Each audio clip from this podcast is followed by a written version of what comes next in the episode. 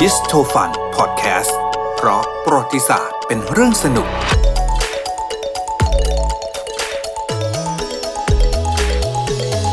วันนี้จะถามคุณเจี๊ยบนะว่าประเทศญี่ปุ่นเนี่ยเขาได้ชื่อว่าเป็นดินแดนแห่งอาทิตย์อุทัยใช่ไหมครับ ก็คือพระอาทิตย์ขึ้น ใช่ ธงของเขาถึงเป็นสัญลักษณ์แบบนั้น เป็สัญลักษณ์แบบ นะฮะ ใช่ค่ะ แต่วันนี้เราจะพูดถึงอีก 2 ประเทศ ซึ่ง ค่ะ ได้รับสมญานามว่าเป็นจักรวรรดิหรือว่าดินแดนที่พระอาทิตย์ไม่เคยตกดิน อืม อ่า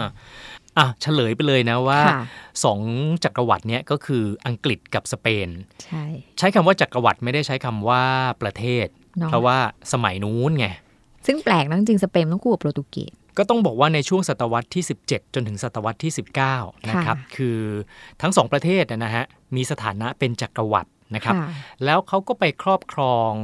ดินแดนต่างๆ ทั่วโลกนั่นแหละ อ่า นะฮะ จริงๆ นะตอนนั้นไม่ได้มีแค่ 2 ประเทศใช่ไหมฮะ มันก็ ใช่ มีโปรตุเกส มีอะไรอะ อ่า ฮอลันดา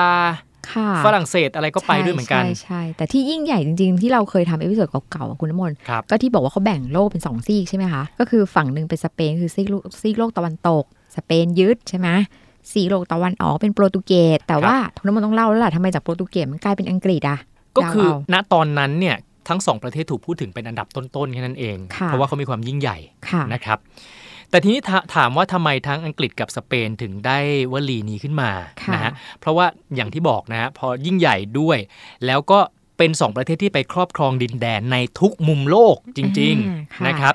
เขาก็เปรียบเทียบไงฮะว่าต่อให้พื้นที่ส่วนหนึ่งนะฮะ อ่า ที่อยู่ในในการปกครองของประเทศนี้นะ ค่ะ จะพระอาทิตย์ตกดินไปแล้ว แต่ยังมีดินแดนอื่นไง พระอาทิตย์ก็คือจะ ที่พระอาทิขึ้น ตย์ขึ้นอยู่ โอเค สว่างอยู่ ค่ะ เพราะฉะนั้นก็เลยทำให้ทั้งสองประเทศเนี่ยนะครับมีพื้นที่แบบทั่วโลกที่ อ่ ไม่ว่าจะเป็นตรงจุดไหนนะตอนนั้นก็ต้องมีพระอาทิตย์อยู่ ถูกถูก ใช่ไหม แต่ ฮะ ถ้าเรานึกคร่าวๆ ถ้าอังกฤษเนี่ยก็ต้องมี อืม สหรัฐอเมริกาใช่ไหมยุค ครับ นู้นใช่ไหมคะ อื มีดินแดนฝั่งอินเดีย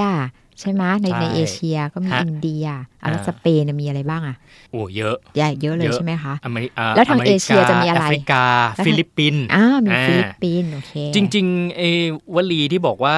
จักรวรรดิที่พระอาทิตย์ไม่เคยตกดินเนี่ย ค่ะ คือก่อนที่จะเป็นของอังกฤษกับสเปนเนี่ย คือสเปนมาก่อน ค่ะ สเปนได้สมญานี้มาก่อน เพราะว่าตอนนั้นเนี่ย สเปนครอบครองพื้นที่ของโลกเนี่ยมากถึง 9% อืม ทั้งอเมริกา ค่ะ อเมริกาเหนืออเมริกาใต้เลย โอ้ แอฟริกา ค่ะ ฟิลิปปินส์ ก็เลยได้สมญานามนี้มาก่อน ค่ะ แต่ว่าต่อมาอังกฤษเนี่ยก้าวขึ้นมา ค่ะ นะฮะก็ยิ่งใหญ่เหมือนกัน อ่า แล้วช่วงที่รุ่งเรืองถึงขีดสุดของอังกฤษเนี่ย ค่ะ อังกฤษครอบครองพื้นที่ของโลกมากถึง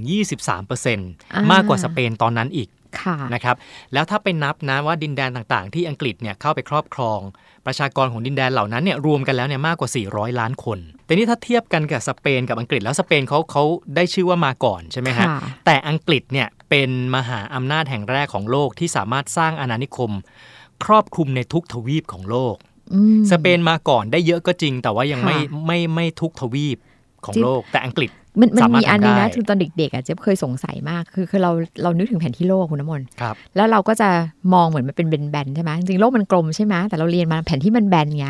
เราก็จะรู้ว่าอ่ะเขาบอกว่าแบ่งเป็นฝั่งตะวันตกกับฝั่งตะวันออกสเปนไปตะวันตกใช่ไหมแล้วเราก็ยังเคยสงสัยตอนเด็กๆอ่ะงง อืม ๆไม่ได้เรียนประวัติศาสตร์แล้วไม่ไม่ค่อยดูแผนที่หรือเปล่าไม่รู้ ก็งงว่าทำไมสเปนมายึดฟิลิปปินส์ที่อยู่ ค คนละ ฝั่งไง นึกนึกออกไหมเราลืมไปใช่ไหมว่า ใช่ โลกมันกลม ใช่ แต่จริงๆแปลว่าเขาเดินเรือไปมุมทางนู้นใช่ไหมคะแล้วก็วนไปเขาก็เลยยึดฟิลิปปินส์ได้ไง เวลาเราดูเราดูแบบแบนๆ เราดูแบบ ไม่ แบ ไกระ น ดาษ ๆใช่ เรารู้สึก ดู อุ้ย ระด จา ษ กฝั่งหนึงไปอีกฝั่งหนึงมันไกล ถูก และในขณะที่แบบอังกฤษหรือหรือโปรตุเกสเองเนี่ยมาฝั่งตะวันออกใช่ไหมเขาลงมาทางอินเดียถูกไหมคะตอน ครับ ตอนนั้นน่ะเวลาเขาเดินเรือลงมา อืม อินเดียก็มาทางเอเชีย อืม แล้วเขาก็มาจบอยู่แถวแถวแถวบ้านเราถูกปะ ฮะ ในละแวกแบบอินอินโดกัมพูชาไทยอยู่ทางเนี้ยเขายึดเป็นแบบว่าเจ้าอาณานิคมอยู่แถวนี้ อินเดียพม่าเจะงงมากตอนเด็กๆอ่ะเนี่ยอันนี้เล่าเป็นเกร็ดเฉยๆส่วนตัว แต่ที่น่าสนใจอีกอย่างหนึงก็คือว่าทั้ง ค่ะ สเปนกับอังกฤษต่างฝ่ายต่างสูญเสียความเป็นจักรวรรดิของตัวเองไปในช่วงเวลาพร้อมๆ กันในช่วงศตวรรษที่ 20 ค่ะ คือตอนที่ทั้งสองฝ่ายก็สูญเสียอาณานิคมของตัวเองไปเกือบทั้งหมด พร้อมๆ ก็ กัน คงน่าจะเป็นหลังสงครามโลกครั้งที่สอง ใช่ ใช่ไหม นั่นแหละ อ่า ะครับ จำเป็นต้องคืนอาณานิคมให้เขาแบบเป็นเอกราชกันไป ครับผม